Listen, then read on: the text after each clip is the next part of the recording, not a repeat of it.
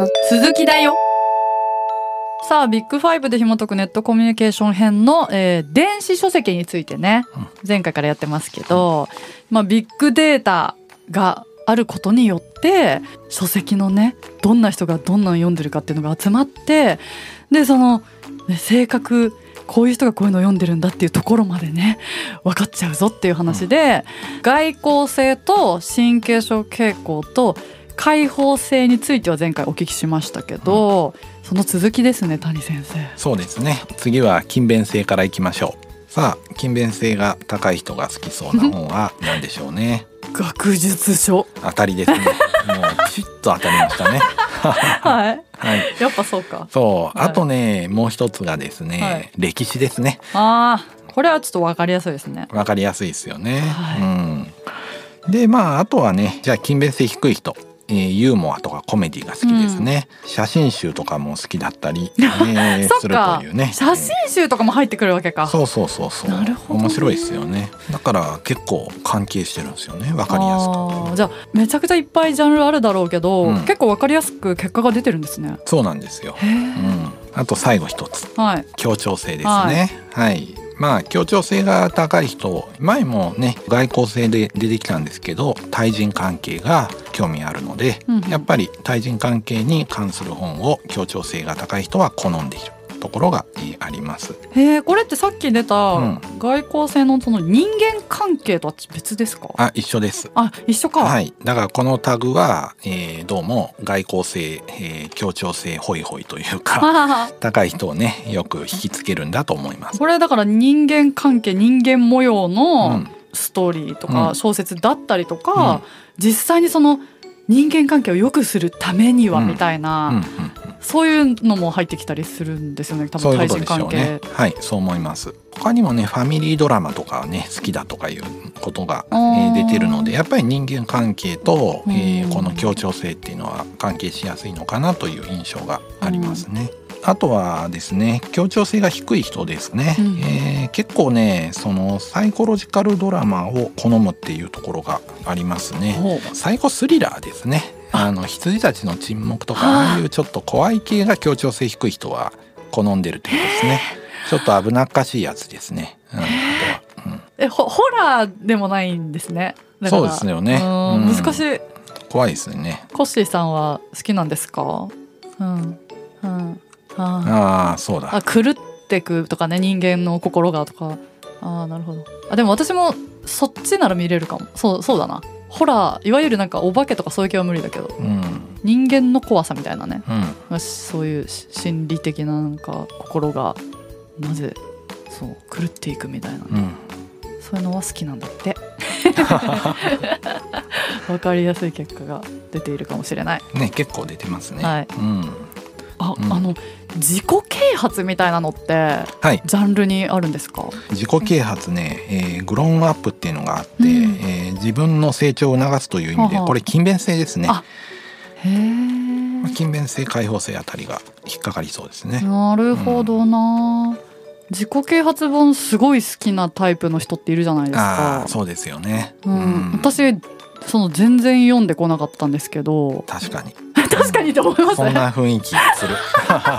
なんかやっぱりビジネス系の人とかがよく読んでるイメージがあって。そっか、お仕事にもよるかもしれないです ね, ね。アーティストが読むのかなってちょっとするとね、うんうん、ちょっと違う気がします、ね、そうなんですよ。なんか、うん、友達に借りたりはして、うん、なんかちょっと気持ちが落ち込んでる時に、うん、なんか読んではなるほどって思ったんだけど、うん、なんかこれをこの通り実践したら、あれ、なんか私のこのなんだろう、ちょっとネガティブだったり、うん、繊細な面が逆になんか失われて、うんうんうん、この音楽やってる身としてはあんま良くないんじゃないかなって思ったんですよ ね, ね、うん、読んでみて。そりゃそうだ、うん、だから確かに職種とかにもよるかもしれないですね。あ、ありそうですよね。だからビッグファイブで、うん、その職種も傾向あるじゃないですか。で、その職についてる人がどんな本読むかとかも全部なんか関連してそうですね、うんうん、ありますね。あ、面白そう。職種も多分ね予測多少できるじゃないかなという気がしますね、うん、面白い。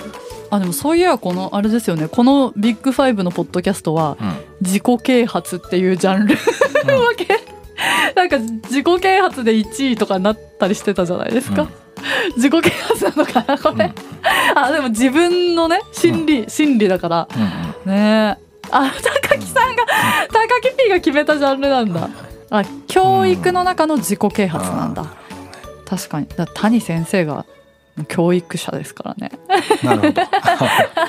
先生招いてやってますもんね自分について学ぶ自己啓発だからね。へえ面白いな。ちなみに、うん、私が最近読んだ本、うん、どうなんだろうってちょっとなんか、うん、あの先生に聞いてほしいんですけど、うん、一つ目は先生に教えていただいたダンバースの本、うん、ああれね面白いですよねはい、うん、おあれまだ途中なんですよ、半分ぐらい、はいはいはいはい、友達の数は何人、うん、ダンバースとつながりの進化心理学っていう本を、うんうんうん、あの面白く読んでるんですけど、あれはねジャンルとしては難しいですね。一つはまず学術書になるから、はいはいはい、えーと、そういうですね学術本というタグがつかれますよね、うん、研究とかの話だからね、うん、で人間関係についての本でもあるので、確かにおそらく人間関係タグもついてくると思いますよね、うんうんうんうん、まあ、あとはどうでしょうね、友達とか友達関係とか一応タグがありますので、うんうん、そういうのもつけられるんじゃないかなと思います、うん、そうなると外交性と、うん、が高いっていうのと、うん、あの勤勉性になりそうですね、うん、そうですね。あと協調性あたりですかね、うん、あそっかそっか、うん、そういう人があの読みそうな本ですよね。確かに、うん、あ, あとハイパーハードボイルドグルメリポートっていう本読んでて、これも友達におすすめしてもらったんですけど、はい、これはテレ東のディレクターだった方が、うん、もう自分でもういろんな国に一人で出向いて撮影して、うん、あのインタビューまでしてっていう、全部編集も一人でやってるっていうやつで、例えばリベリアの元少年兵が家もなくて墓地で暮らしてるとか、うん、そういう人が何を食べてるかとか、ゴミ山で暮らしてるケニアの少年がその日何を食べてるか、うん、なんかその山奥のカルト集団の信者は何を食べてるかとか、うん、いろんなそういう過酷な環境とかで、なんかいろんな環境で生きてる人がその日何を食べるかっていうリポートをするっていうのを、すごい興味深くて、めちゃくちゃ分厚い本なんですけど、でその番組もなんか配信もされてたから、番組からまず見たんですけど、本の方が多分よりなんだろう、テレビでは扱えなかったところまで具体的で、すごい興味深く読んだんですけど、こういうのどういうジャンルなんですかね、まあ、社会問題がまずは、ね、そうそうですよね、入ってきますよね、うん、政治問題とかもね、うんうんうん、入ってきますよね、うん、まあ、あとは一応食べ物本になるかねそういうグルメ本なのかなって思うんですけどす、ね、グルメタグとか貼られるんじゃないですかねグルメって何なんだろう、うん、グルメ好きなのは何なんだろう、ね、でもグルメはね多分経験の開放性だと思いますね、うん、あそっかそっか、うん、いやでもなんかこういう社会問題を、うん、食べ物の観点で切り取るっていうのが面白いなと思って、うん、この本、ね、うん、ちょっと読んでみてほしいなって、ぜひねおすすめしたい、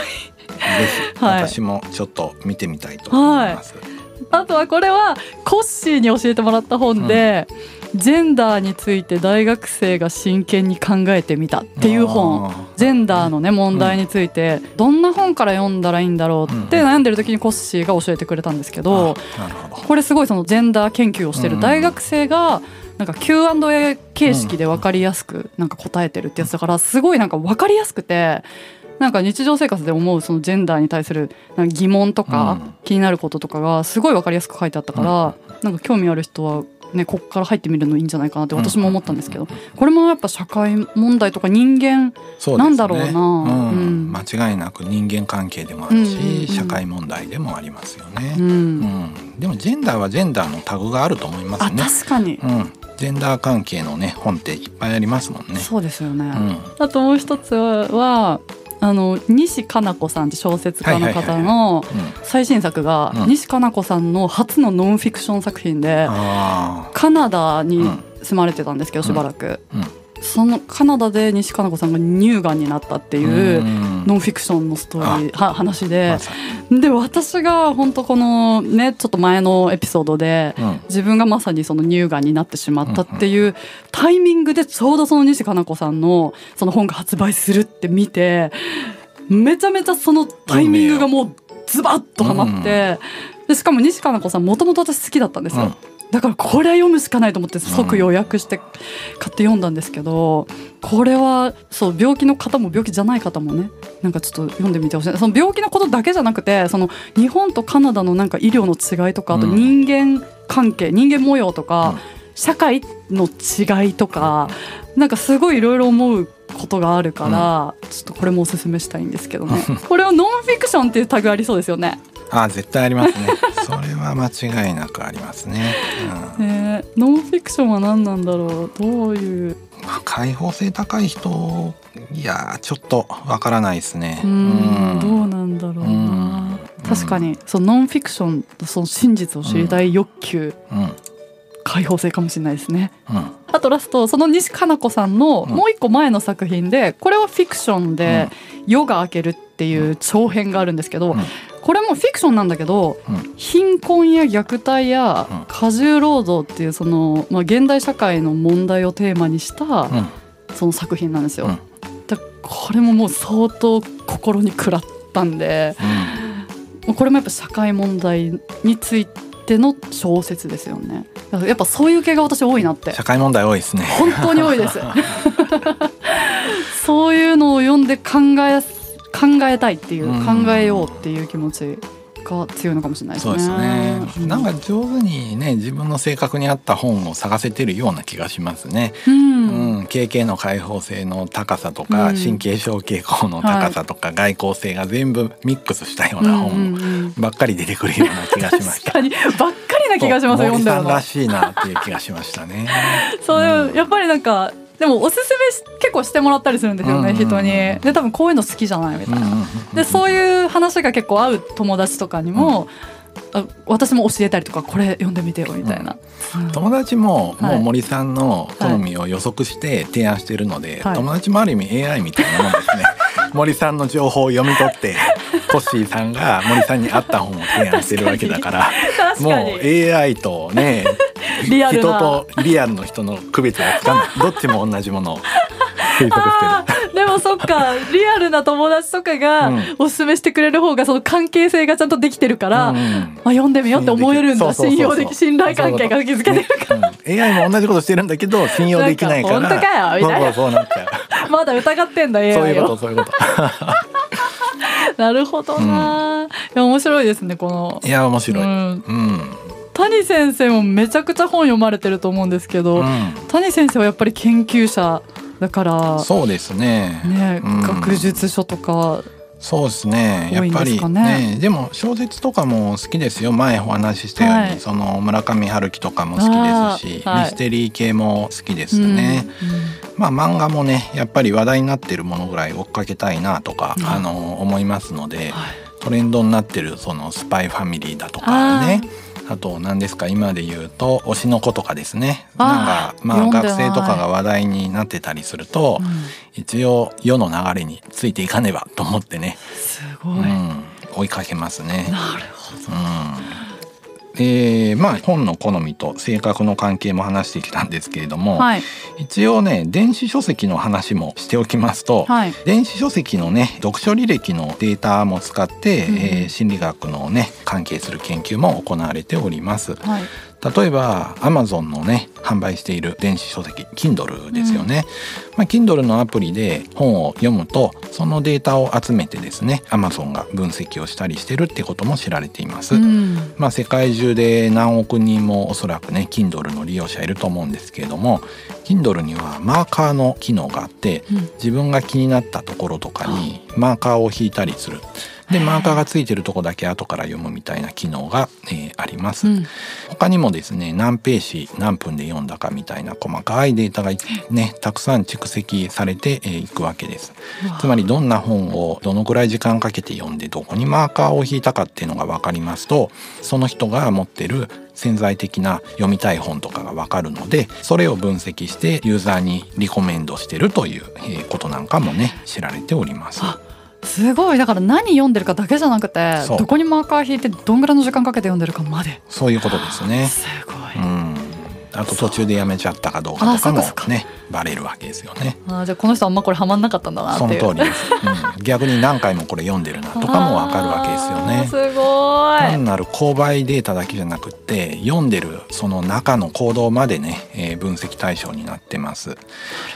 他にもですね、例えば教育に関係するところだとベネッセというね教育にね、はい、関係している会社がですね、うん、まあ、子どもの学習データをね分析するときに子どもがですね提供している電子書籍のね読書履歴みたいなものも集めることができますので、うん、それを使って分析するみたいなこともできるわけです、えー、そういう塾関係のね、えー、データでもですね、えー、電子書籍の教科書、まあ、学びライブラリとか言うんですけれども、そういうののね、えー、ログからですね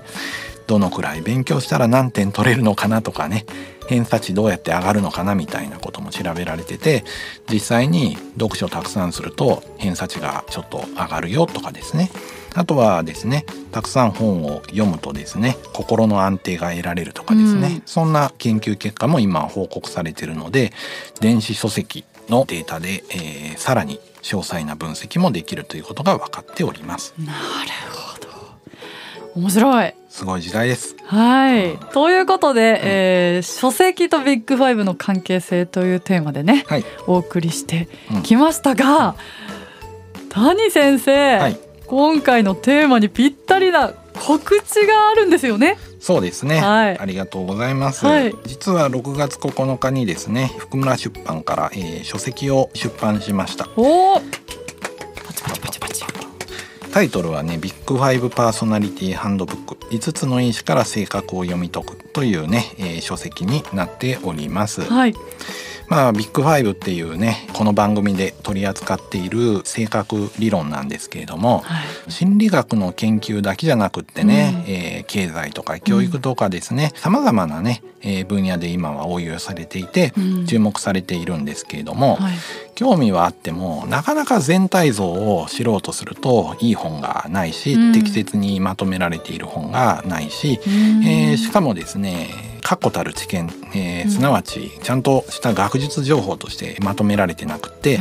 誤った情報もねいくつかネット上には、えー、あります。それでねそれを上手にまとめた本をね出さなきゃいけないんじゃないかって、まあ、本を編集した人たちと話をしていてね、はい、えー、たまたま出版できたという感じになってます。すごい作っちゃったわけですね。そうなんですね。これを読めばっていう本を、はい、よかったですね、無事に、うん、いや私もあのまだ読んでないので、はい、これからもうめっちゃ楽しみです。いや読むの。ありがとうございます。はい。はい、なんでこの番組をね、うん、あの興味持って聞いてくださってる方もね、うん、ぜひあの読んでみてほしいですね。そうですね、はい。それを読めばきっとより深く理解できた上でこの番組楽しんでもらえますよね。そうですね。はい。まああとはねこの番組で話していることの元ネタが分かるっていうのがね。そうですね。えー、そもそも。あの正しいかなと思います、はい、多分この番組で聞いてるリスナーさんは、はい、あ番組で言ってたことはこれが元ネタなのかっていうふうに読めることのが多いかなと思いますね、はい、はい。こちらの概要欄にねリンクが貼られているので、うん、そちらからぜひ、うん、はい、チェックしてください、はい。というわけで書籍編はこれにて終了ということで、うん、次回のテーマは Spotify、Apple Music、さらにこういうポッドキャストなど、うん、音声配信サービスについてやっていきたいと思います、うん、私その音楽やってる身としても、うん、利用してるユーザーとしてもね、うん、大変気になる内容ですので、また次回お楽しみに。それではまたお会いしましょう。さようなら。ビッグファイブ私って何者？心理学雑談では月額ごひゃくえんでサポーターを募集しています。